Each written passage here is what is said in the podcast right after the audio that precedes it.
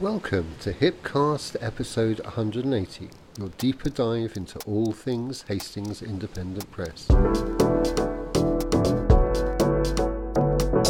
paper. What's all the shouting? Paper, mister? We have a smorgasbord of different treats for you. Pasha on food, Kent goes to the theatre, Lisa on herself, Hugh on Mad Jack, Fiona on a large yellow tent, and finally, Pete Donahue reads from his recently released collection of poetry.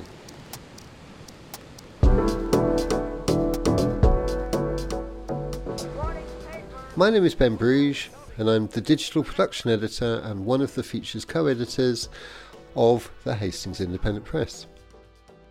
And if you haven't seen it, have a watch of the film I made for HIP about the 108 sun salutations on the beach for the solstice. Have a look on our YouTube channel, um, on Instagram, or our Facebook or website.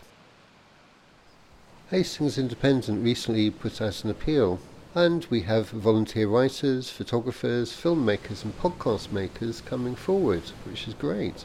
But we always need more. Have a look at the website for the section editor's emails and get in touch. And we always welcome new friends. For the price of a coffee, you can help support your community paper. Again, see the website. Plus, why not sign up for the newsletter? Gary has some recommendations waiting for you. But first, let's get tasty. Might have noticed in Hastings Independent that we try and keep up with the, the food scene for you. And of course, this ranges from top end eateries and reviews of wonderful foods and new approaches and, and local businesses, all the way down to, of course, we have problems of food poverty um, and various other issues like that. So, to hear more, um, I'm going to Pasha Milburn, who can tell me about an article that um, one of our writers, Rachel Karasik, wrote called Bags of Taste. So, Pasha, um, this thing called Bags of Taste, what's that about? So, Bags of Taste is a community cookery class which is um, originally started in London a few years ago, and they ran the first pilot um, was in Hastings in 2017, and it's a sort of it's a four week program where they um, get people to um, learn how to cook um, on a budget. Um, so each meal I think is roughly about a pound a head, and they're sort of all easy meals. And the idea is they the idea is that they are similar to sort of takeout food that um, people might people might eat. And so the idea is to pivot from takeouts to sort of learning how to cook your own takeout food in a healthy, cheap way. Bags of Taste have re- are normally face to face and I did some volunteering with them um, back in 2017. But Oh, this- okay. Your, which I can yourself you as well. a- okay. yeah. Um, okay.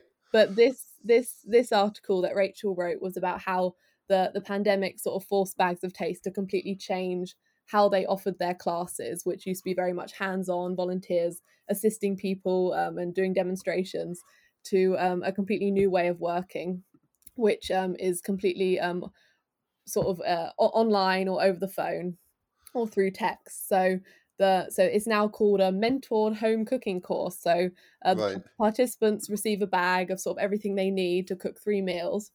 Yeah. Um, the meals they're doing at the moment are um, a chana masala, um, an Italian pasta sauce, and a Middle Eastern pilaf rice oh, and wow. um, and yeah, and the dishes, uh, these dishes are dishes are all vegan, which I assume are to sort of make sure they're inclusive of, all different. Yes, types. that, that way you're inclusive of everybody. Yeah, Yeah. good. Yeah, yeah. That there is an option to sort of incorporate like meat into the recipes, and and the the volunteers who are now called mentors, um, sort of explain to their participants how to do that. Um, the way that Bags of Taste are doing it now is that it's over a two week period, and the mentors can like talk through recipes and answer questions.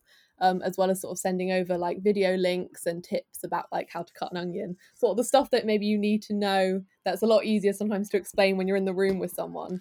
Um, Yeah, I mean, it's- it's- it's- of work work around of It, it sounds like the, the, the, the kind of things that myself as a parent has completely failed to do as my son is about to go to university. So I was like, I should send him on the course. yeah no i mean yeah i mean when when i um that was kind of how i got in, interested in cooking before i went to uni actually um i hadn't cooked at all um, I was really bad at cooking, and going to uni forced me to learn how to cook. So I think your son will be hopefully all right. Yeah, hopefully. um, but hopefully. yeah, Oh, he, he could always he could always do bags of taste. Might be useful. Yeah, Um, exactly. But it seems to play into that kind of I don't know. You you get kind of um, snobby Waitrose type, you know, um, people who kind of say, you know, why can't poor people buy, um, you know, good foods and cook it themselves and all that, and don't seem to don't understand how actually that ends up being more expensive. There's more waste involved. You know, there's there's heating costs and you know of um, the cooking utensils and all that. You know, Yeah. you need equipment and all of that kind of stuff. yeah, So I is mean, it kind yeah. of plugging that kind of a gap? Is it playing into that kind of a debate? Yeah, yeah, definitely. I think sort of the yeah, sort of bags of taste sort of gives people the skills that they need to learn to cook. And um, from my experience when I was volunteering with them quite a few, well, a few years ago now, um, it was a really range of people that um, w- w- was at the course, um, and that kind of range from people that maybe had had some sort of mental health challenges in the past, or those that maybe had a physical disability. Um, also, just to quite a lot of sort of older older participants that um, quite a lot of sort of older men. I don't want to put a stereotype, but just that who maybe had had wives that had sadly passed away, and they sort of realized they didn't really know how to cook. Um, so it was a whole kind of mixture of people there, which was really interesting. And I mean, I think that's what I liked Wh- when I'd volunteered when it was face to face. It was So, nice so did, did did you find it rewarding yourself? yeah. So I obviously I didn't take I didn't take part in the course, but I um, was there as like a volunteer mentor. Yeah. mm. No, but did you um, find it rewarding being a volunteer? I mean, it was a really re- rewarding experience for me. I think it also really helped build my interest in sort of working with food. Yeah, so I, I had I did the volunteering right after I'd finished my undergraduate, which had been in a completely different topic, um, and sort of spent that year exploring what I wanted to do as well as sort of part time working. Yeah, volunteering with Bags of Taste sort of showed me how food can sort of well bring people together, but also like bring a lot of joy to people's lives who um, and I think that was what with Bags of Taste it, it not only sort of gave people important skills, it also also gave that social sort of aspect. yeah. So it's like, don't just give me bread, give me roses as well, kind of thing. Yeah, Yeah, which Yeah. is which which is lovely. Uh, you you know, the thing I worry about with such brilliant ideas like this is what kind of scale is it? Because I bet the level of need for people who could benefit from that is much bigger than a, what I'm assuming is a small scale charity can cope with. so the article that Rachel wrote touches on.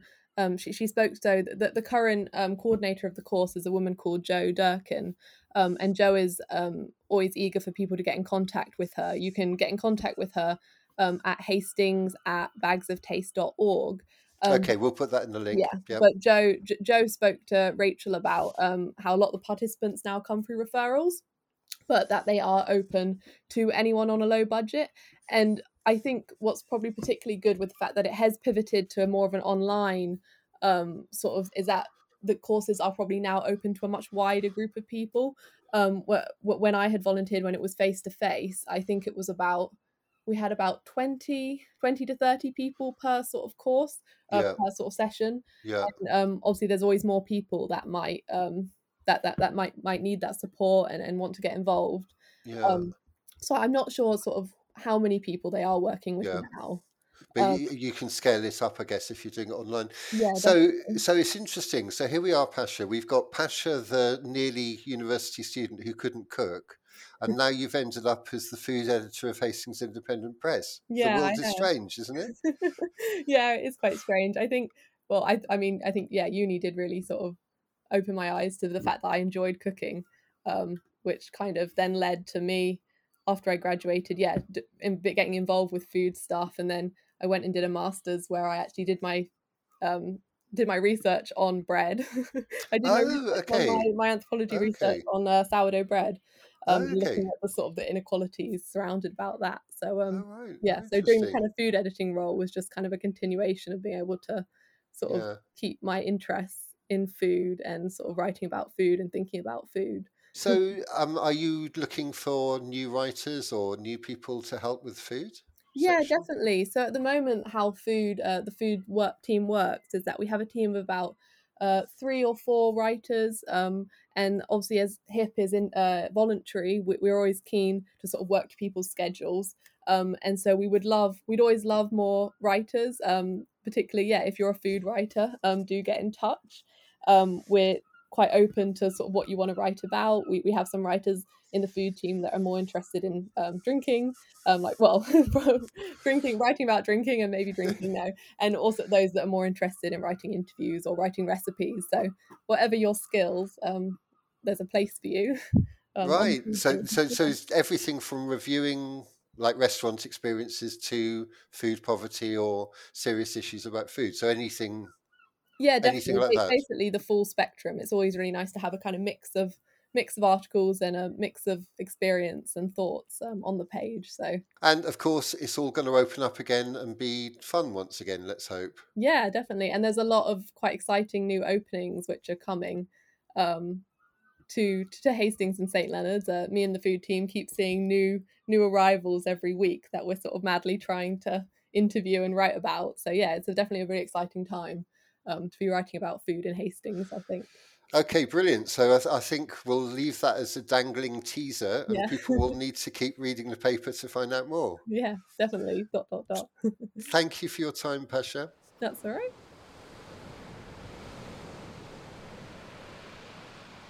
So, thus refreshed, time for the theatre.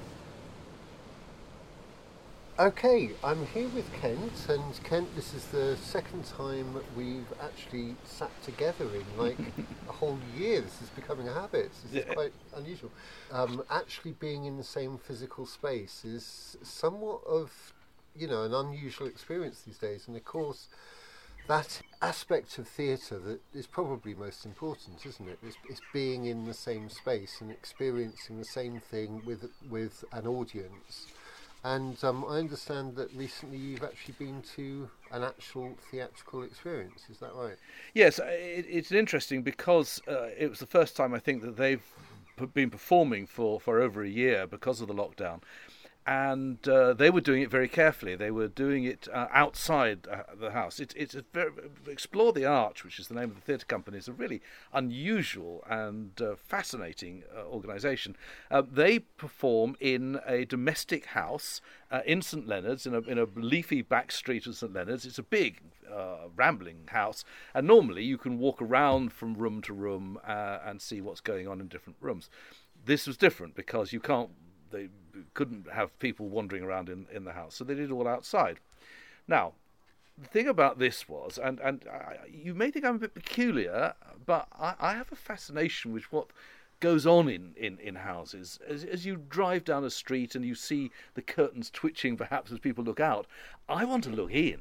Now, I, not a peeping tom or anything like that, but but I'm fascinated by what's going on inside um, uh, people and people's lives and, well, and things like that. Yeah, you're not alone. I'm always very grateful to people that don't have, you know, kind of huge great curtains and things like that. Just living rooms, like you. I'm not a peeping tom, but just to experience, you know, people's domestic space is, is really interesting. Yeah. Well, that, that's what I thought. And and anyway, the point about this production is that it gives license to that curiosity that that, that you uh, and and I have, and I think a lot of others would do, because we are invited to sit outside the house at looking at the windows and uh, and looking into the the uh, performance space, if you like. So that's really quite unusual.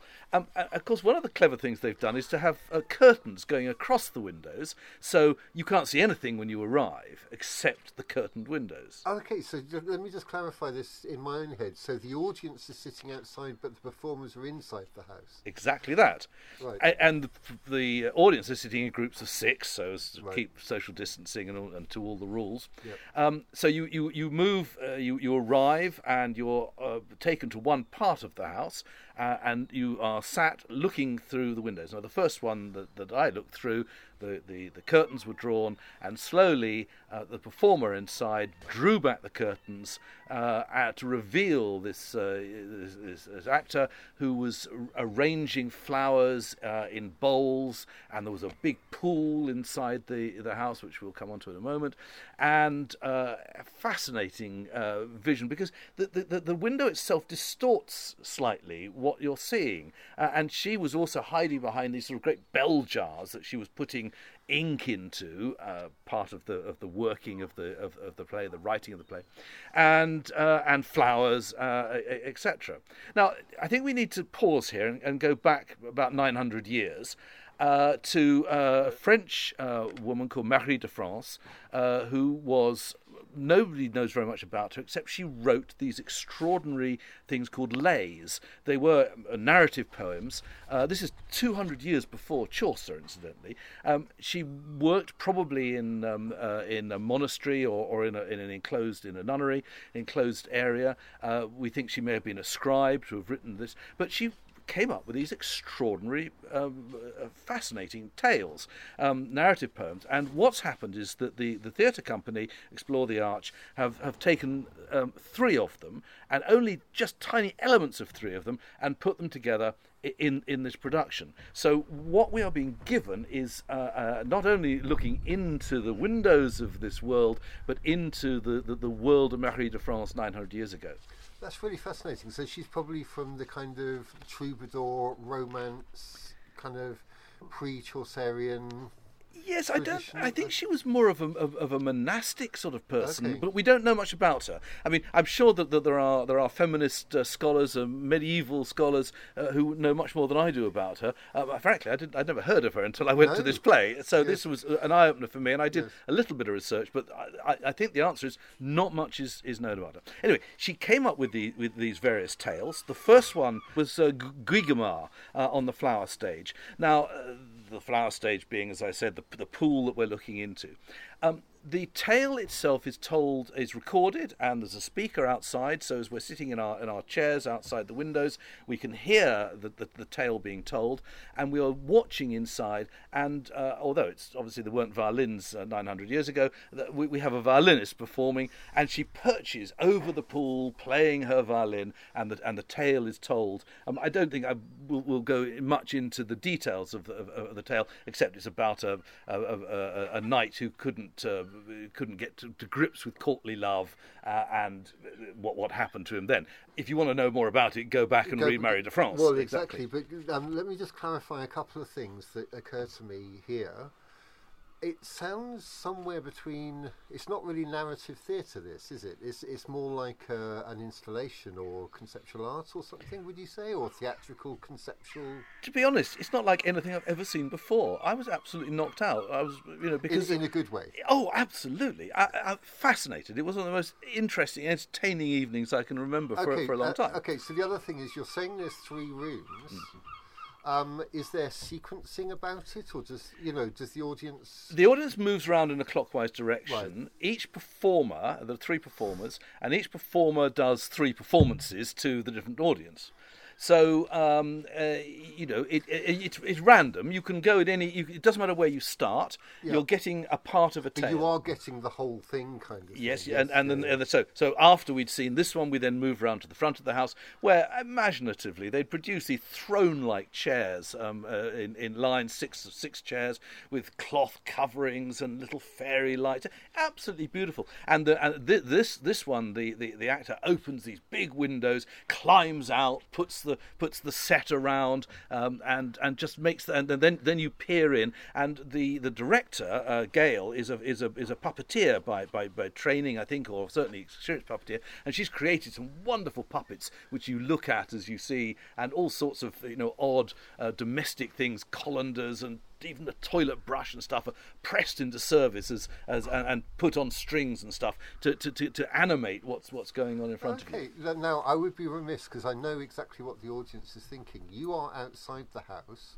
you're looking through the window inside the house, and the previous theatrical thing you were talking about mentioned a pool inside the house. Mm, yes. Well, I don't want to give too much away. uh, although, although Are the we talking water? or we are certainly we are certainly or- we are certainly talking water. And if you think of uh, of Ophelia, I think it's Millais's uh, portrait of Ophelia, Yeah, yeah. then you might get some idea of what I'm hinting at. But in case the production comes back on, which I really hope it does, because uh, it's it's so magical, um, I, I won't actually say what what It also here. reminded me of a Blake poem that I can't remember, but where water is stained with the with pen or the, well, the eh, ink or- that, that's what I thought was aspect, fascinating. This was this lovely thing. Yes, uh, uh, I mean, in the, in the third one, uh, uh, you know, ironically, um, a, a typewriter is produced, and, and, and, and the actor types away uh, on it uh, completely, uh, obviously, idiosyncratically, and that's not the right word, and, and, and anachronistically. I think. Oh gosh, that's a that's a mouthful. Um, and uh, but then throws the typewriter away and pulls out a, a, a- a quill pen and start and starts writing again and stuff. So you, you've got all these marvelous things going on at the same time. Um, you're looking through windows. The, la- the last one I was just talking about was actually in a, in a coal bunker outside the, the side of the house. You go around to the side of the house, you sit down, you're not looking into the house, you're looking into, into a coal bunker, but the windows of a coal bunker. And again, imaginatively, she opens the, the windows, hangs parchments on them. Inside, as you see, she's, she's creating a bedroom. And uh, I mean, th- this tale is, is extraordinary. Did, did you know that werewolves were, were known about and, and being written about 900,000 years ago? I had no idea. I thought it was a modern thing. I thought it was something that the that you know Lon Chaney had invented in the in the in the films of the 30s. But no, uh, the, the, Marie de France is writing about a, a man who turns uh, into a werewolf and disappears off uh, at night, three nights a week. Uh, and his wife gets a bit suspicious about what's going on, not entirely surprisingly. I think many wives might, might, might do, and asks him, and he says, "No, I've turned into a werewolf." And she isn't very keen on this, and she wants to stop it. So um, she finds out that the thing that, that distinguishes the, the, the transformation are his clothes. He leaves his clothes behind, so she steals his clothes. Well, this means that he's now trapped as a werewolf. Um, and uh, uh, I think this enables her to go off and pursue uh, other um, dalliances, and indeed she marries somebody else because he doesn't come back. But the werewolf goes to the king and to the king's court, and is such a, a sweetie that he endears himself to, to them in his werewolf capacity that they take him in. And uh, only years later do they do they find the clothes that she discarded, give them back to him, and he turns back into the in, into the person. And uh, well, I mean, I, th- I think I think you know your enthusiasm for it and your enjoyment of it comes through really clearly at all. Just so the, the key things to look out for. This one was called Spirited. Yes. The theatre company is called um, explore the arch. Explore the Arch. Do you know? Have they got any plans for anything in the future? They, they, well, they, they, they are a regular theatre company. They've done a number of these productions. They're based, based in St Leonard's, in, in this house. Yep. And that's what they do. Um, the uh, director, Gail Borrow, is the is the, is the key uh, person in this. I just need to mention that the performers, um, Alice Beadle uh, is the violinist, the musician from the first one. Uh, Alison Cooper is the dancer uh, for the second one. And Erica Smith uh, is the visual artist who, who does the does the third one. Well, and I also need to mention that Gail Borrow was interviewed in our previous podcast. So people who are interested in, in, in this need to go back and, and listen to. And I think what she's talking about there is setting up the performance and, you know, the, the countdown to it and all of that. So we've now had the beginning and the end, the review. Thank you ever so much, Kent. No, welcome. This edition of Hipcast has been mainly me, and you're used to Lisa Golden's voice. Um, so I've got Lisa here, and I thought this might be a good chance just to hear a little bit more. Basically, Lisa moved to Hastings, I think, something like half a year ago. No, not even. I think it was in uh, March this year. So that's what I can't do the math. As. So it's about three months ago. Anyway, so you, you, you came to Hastings, you got in touch, and you've brought considerable journalism and podcast experience to us, which we are so grateful for. And it would be great if all incomers to Hastings thought, and also people that lived in Hastings thought, oh, great, we have a community newspaper, let's support it, let's do something good. And you've been doing some wonderful podcasts so far, so thank you so much for that. Um, perhaps you could tell our listeners a little bit about yourself. Yeah, well, thanks, Ben. Um, yeah, I just figured, you know, with um, moving to a new place, it's always, you know, volunteering is always a great way to get to know people in your, your hometown and um, to get involved. And I just thought, you know, I've, I've volunteered throughout my life, but I just, I started following HIP on Instagram. Uh, to try and you know get a little bit of sense of what the town is like, and I saw that they were calling for volunteers, and I just thought, you know, um, it's not that often that you can bring your the skills that you already have to to your volunteering. So I thought, you know what, I'll go make myself useful somewhere. Um, yeah, so my background is I'm from South Africa, which is where the accent comes from. But I have been working as a journalist since I left university. Um, I've spent time in the Middle East. Uh, so I started in Johannesburg, which is where I'm from. Worked in the Middle East for a while, moved to London in 2016. Uh, and I've worked at places like The Guardian and Al Jazeera and Huffington Post and yeah, now I'm a freelancer, which I, I made the decision to become a freelancer uh, in March 2020, which was not the best timing in the world. But it's I'm, great timing, yeah, yeah. great timing. but I'm getting there. I'm finding my feet. For any, any freelancers out there, they always say it takes takes about a year, and that is true. So yeah, and it's very much up and down to begin with, very rocky. Yeah. yeah, yeah, Yeah. indeed. Um, and you have your own podcast, which I've been following with interest for until, um, since I heard about. Um, it's Storyteller with Lisa Golden, and Yeah. because there's lots of storyteller type podcasts, if you put Lisa Golden into search in Spotify or Apple or whatever you're using, um, then it'll come up quite easily. Yeah. Um, I have think to. I have to. I have to say, I was very loath to call it Storyteller with Lisa Golden. It was just Storyteller for the first season and a half of its life. But exactly what you said. Um, if you if you Google it, it's almost impossible to find. So please don't think I'm an awfully vain uh, person. I just added it on so that people could actually find it. well, it doesn't it doesn't come across as vain, and um, you have a co-host, I think, usually. Yeah, I, I do. I like to interview storytellers from all stripes from all over the world. And after about a season, a lot of the feedback I was getting was from people who actually want, you know, want to tell stories, writers, filmmakers, you know, um, young creatives. And they actually, the feedback I was getting is some people would want some more concrete tips on actual, you know, the actual the art of storytelling. So I work with an old colleague of mine, um, is a wonderful woman called Kathy Swan, who lives in Newcastle now. She's from Newcastle um, and she runs a fantastic organization called Queer Creatives UK. And we're both just we, we we used to work together and we used to just yak yak yak yak yak about like films and books and movies and, and all the bits and bobs. So yeah, we we we do I call them storyteller basics in between the main interviews where we discuss like story structure and how to write characters and all those sort of fun things. Brilliant, and um, yeah, and you you look at some of the storytelling classic um, texts and all that kind of stuff, um, and then in between, as you say, your the the main podcast is interviews with various various types of storytellers, and the latest one I think is a druid. Yes, yes. Um, Philip Carr-Gomm, who um, just last year stepped down as being the leader of the Druids in the UK. He, he, he led them for a very long time. And yeah, it's a fascinating, long, winding um, conversation about how we find um, spirituality in modern life, especially for millennials who have sort of left uh, traditional religion in droves, but are still sort of seeking a way of finding meaning, and especially with the climate crisis, sort of finding connection in nature. So yeah, it was a great conversation. Talking about nature, I think you've been um, exploring the salt flats outside Hastings, have you, or, or that kind of? Um, Yeah, the salt marshes. Sure, you got me. That's what I'm on deadline for today. Um, There you go. I- There's the I- life of a freelancer. I yeah. found them. I found them very charming until I was right up against the deadline. But um, yeah, so I've been exploring um, for for climate based story, learning more about salt marshes, of which, as you rightly said, there's there's some in Rye. Um, yeah, really fascinating about how we need to protect them. They're huge carbon sinks. Um, they act as natural sea defenses, which is obviously incredibly interesting for us coastal communities.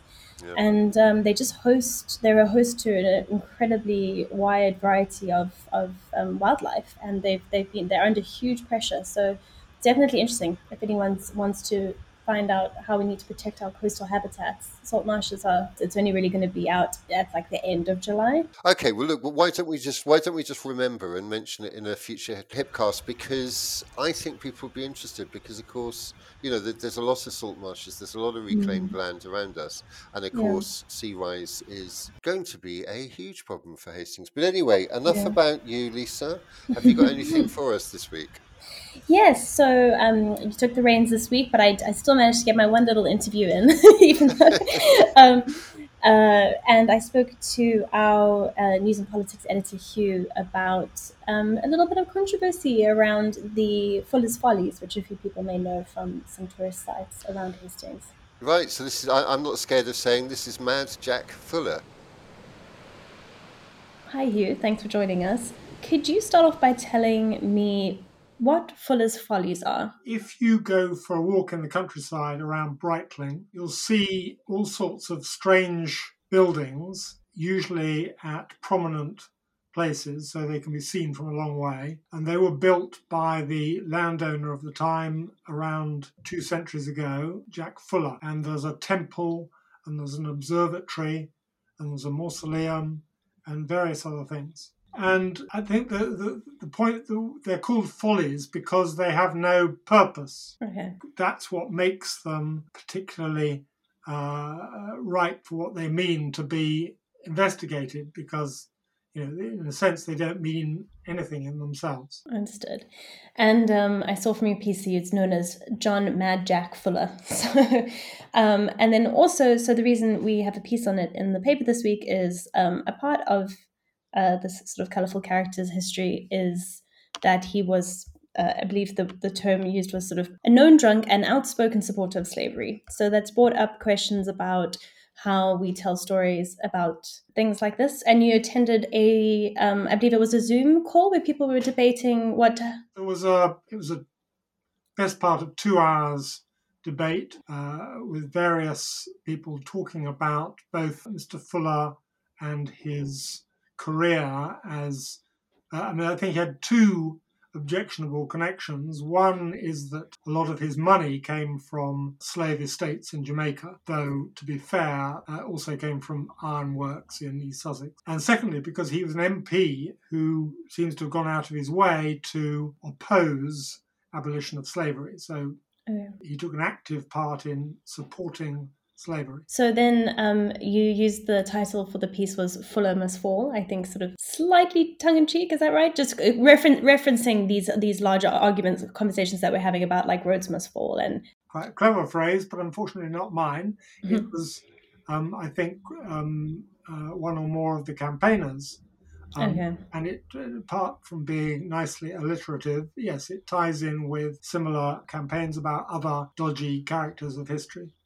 Could you tell me a little bit about some of the ideas that were discussed in that event? It dealt with previous biographies of Fuller, and I think the idea was not to try to raise a campaign to pull these follies down, but to have a different introduction to them uh, in in the in the tourist literature, so that people see them as, in a sense, monuments to mm, this less acceptable description of, of Mr. Fuller.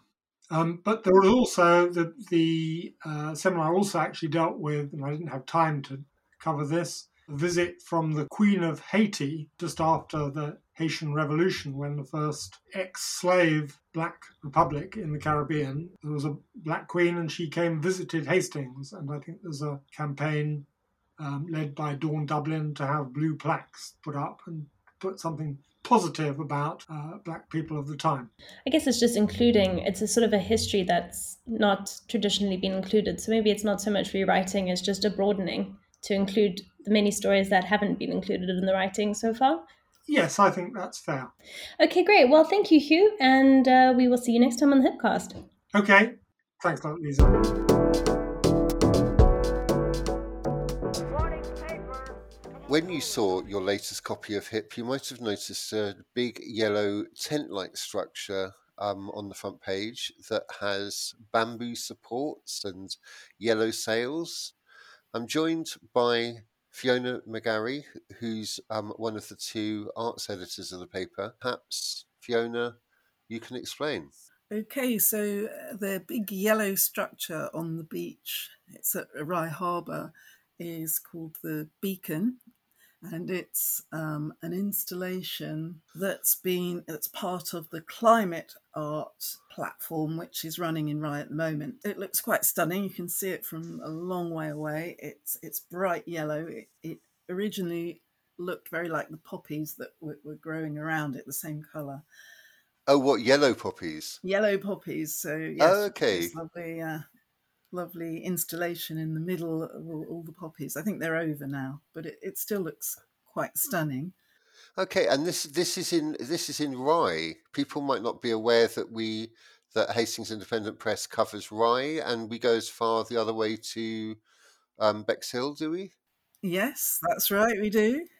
I mean, it's actually at Rye Harbour, which is, uh, I suppose, a bit closer to Hastings, but um, yeah, it's well worth a trip out there because it's absolutely beautiful. So we've got a huge, great tent made with bamboo with yellow sails. What What's the point? It's made from sustainable bamboo. It's it's linked to the residency. One of the there are three artists who are involved in a multidisciplinary art residency, which is linked to Bridgepoint Rye and Sussex Wildlife Trust. And one of the artists is, is Joseph Williams. He built the, the beacon with a lot of help from apparently from local engineers.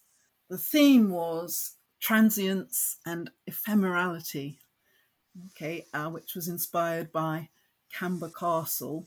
Um, so it, it's to highlight the transience and impermanence of our familiar way of life, and that's why it's it's made of sustainable materials.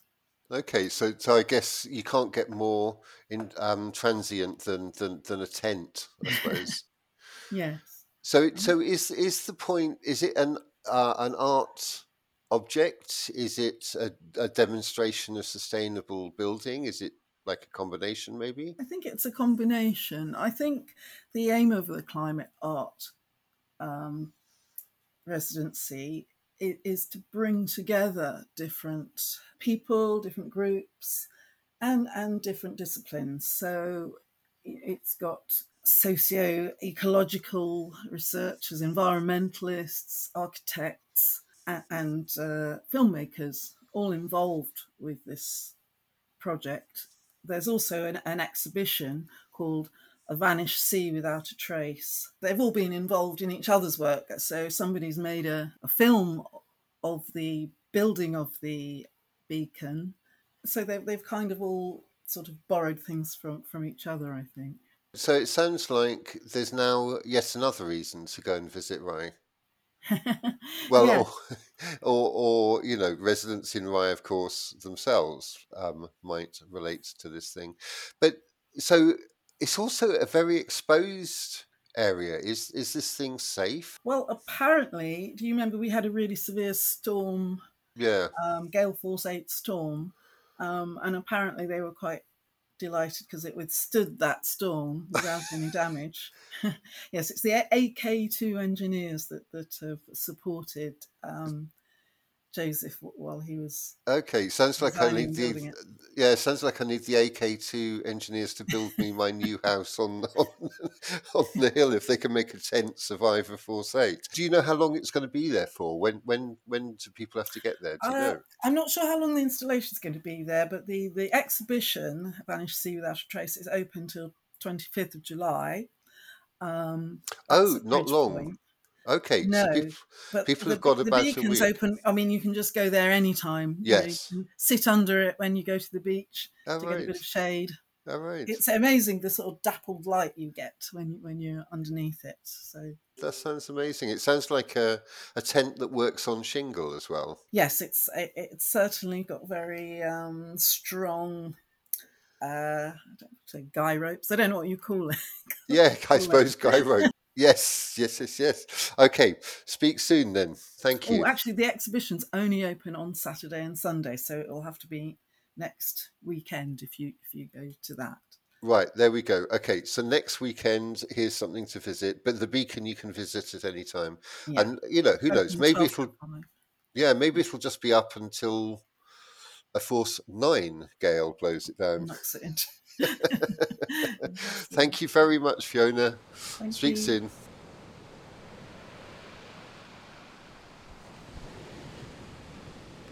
Uh, in the last copy of HIP, there was a review of a poetry book called Swallowing Paregoric Babies by Pete Donoghue. Um, the review's written by one of our writers, Nick Pelling, and um, I, I'm now here with Pete. Um, but I thought maybe to start off, Pete, I would read the first paragraph of his review because it quite struck me. Hi, Ben. That sounds good. Okay, so here we go. It is sometimes thought wrongly that poetry is a polite art form. One has only to think of the title of Radio 4's poetry programme, Poetry Please, as if poetry were a cucumber sandwich served in an Edwardian tea room. The recent collection of poems by local writer, artist, and poet Pete Donoghue has utterly nothing of that about it. Rather, it is a collection of badly behaved poems, often flinging guts and bodily fluids in the face of the reader. Well, that's quite some introduction, Pete. How did you respond to that? I'll go with that. Yeah, I think Yeah. it's, uh, he, he, he, he, he's obviously read all the poems and he, he, he gets that collection. It's a, it's a very striking um, review and, and, and book of poems. Um, how how did it come about? My published poetry started probably three years ago. Uh, I've been doing lots of performance poetry before that, which I think you have to do before you stand any chance of getting published. Um, my publishing has always been in the alternative press, underground slash outlaw poetry scene, which is bigger than a lot of people may imagine. So I started off with um, a chapbook published by uh, Analog Submission Press, who are based in New York and South Africa, and two more chapbooks after that, and loads of, of poetry and short stories published digitally throughout Britain, Europe, and the USA. And people pick up on it, and a community starts to form, or I joined a community that already exists, I should really say. And uh, I was contacted uh, last year by a publisher in Maryland, the USA, um, asking if I'd like to do a full collection for them. And uh, Soaring Paregoric Babies is it. Wow! And so so they got in touch with you. You weren't hassling them for years, or No, no, no, no, no, no. Uh, unlike mainstream poetry scene, which is absolutely tiny and pretty impossible for anybody to get into, um, I didn't do any hassling at all. I mean, I haven't done hassling with my poetry over the years, uh, but uh, once I discovered the underground scene, everything suddenly changed, which, and it's been fantastic ever since. oh, that's, that's really good. Um, he goes on to say there's a brutal honesty to your poems. Would it be possible, maybe, could you choose a poem that you could read to us that might give um, listeners some idea of what your poetry's like? A lot of my themes are based around kind of dark, unfortunate sides of society, I, I should say. So, I mean, there's a lot of poems about you know, drugs, exploitation, poverty, refugees, people down on their luck. Uh, but I, I do do love poems as well, and uh, maybe I'll read you a love poem a little bit Oh, later. okay. I mean, I've, I've got a short, a short one here that's Yep. towards the beginning of uh, the collection, and it's uh, it's inspired by refugees. I'll I'll I'll say no more about it and let the uh, listeners uh, make what they will of it. It's called Bleeding Hearts. I don't know where they came from. I know even less about where they hope to get to. Their blood spills from unimaginable depths cold bodies staining this cum scorched dirt with cryptic ciphers and strange sugars, so within seconds legions of insects are all over it, like chili peppers on legs, runaway heat, pain of the moment, void of the future, wash of all untamed seas and those unknown traipse new deserts. They drag their hearts behind them on pieces of frayed string. Their blood spills. I don't know where they came from. I know even less about where they hope to get to.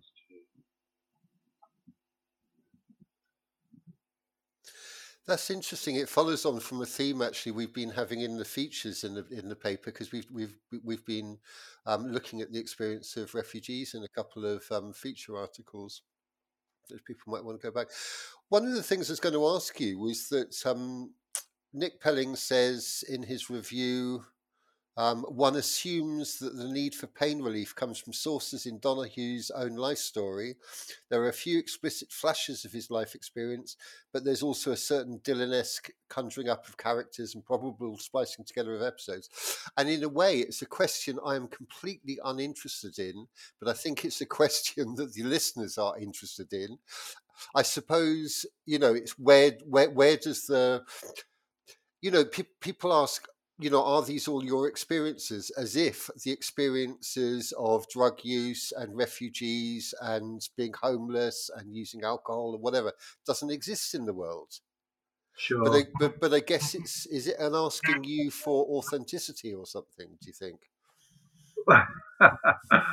Well, if you read the poems carefully, you can probably work out what how much of it is me and how much of it is things I've observed and how much of it I may have slightly exaggerated or conjoined different stories and experiences to make it more of a striking poem.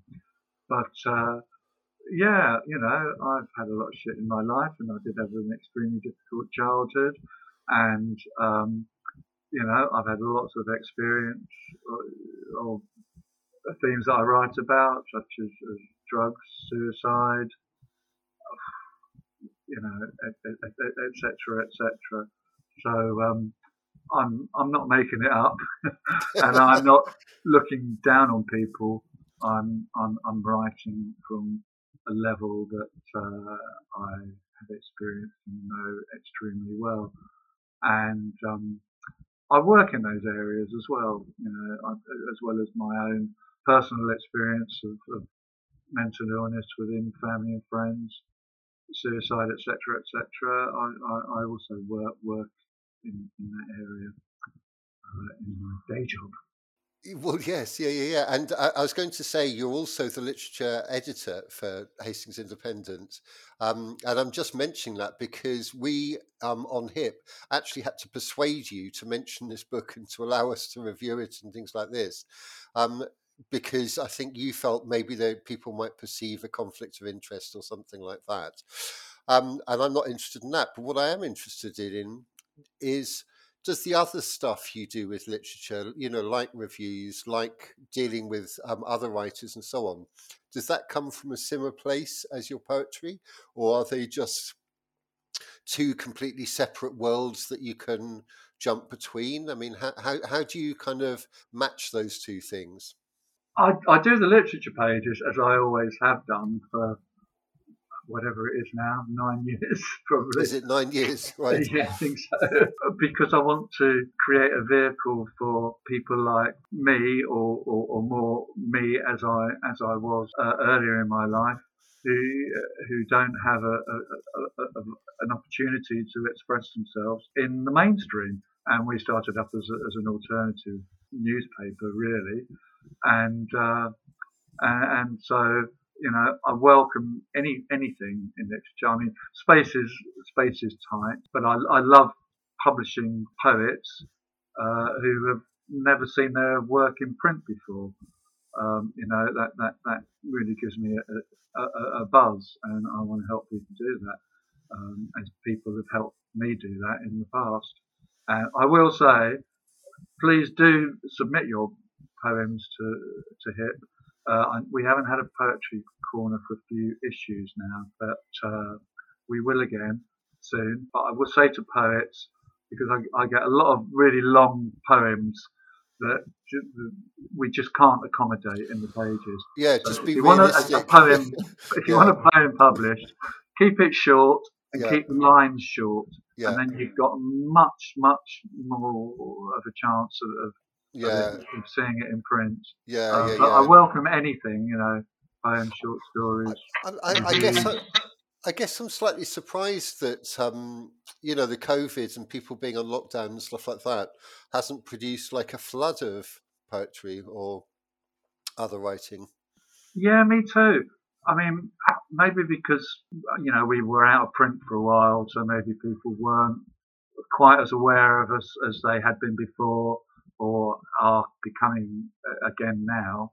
Yeah. Um, but but I, I, you know I must say people send me kind of reams of stuff that there's just no chance that that could possibly be published in a, a local community newspaper. So they're Yeah. sending it to the wrong place, really. yes. But, So uh, but keep- send, keep- send us short stuff, and I'll, I'll I'll do my best to to get it in. You know, So keep it short and sweet, but not necessarily sweet. exactly. Well, look. How about we? You you did mention that there's also a love poem there. How how about we end on something more upbeat? I think you were saying, and positive and romantic, maybe. Okay, so this is uh, is it is a love poem, and it's particularly about um, long-term commitment and um, you know how uh, if you find the right relationship, we can go through all kinds of uh, struggles and uh, and still be there. It's called "We Stay Together." I cup her breast, we scrape bones, slot slotted together, twin absinthe spoons, drip, drip, sugar cubism rush, fairy swirl, la louche engulfs. This thin sheet shrouds us in each other's mystery, streaked with Uranus, yellow morning, through the blind, the sick, the crippled, weak and vulnerable, arms for the pouring, drinks and emotions, alchemical potions, our mega hearts beat together irregularly, stirring, stirring from half-sleep helix, the shudder of love when truly exchanged, unidentified energies scream and relax, a coming together of partial nervous systems like separate subway lines joined for the journey, district and circle, circle and district. Each stop a chance to draw breath and share a new destination. My fingers twitch.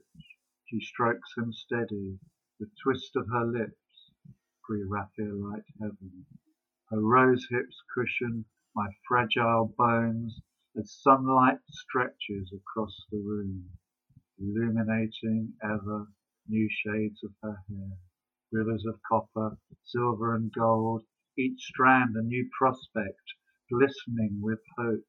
We breathe, we breathe. This future is ours as it was in the beginning, and together we own this past.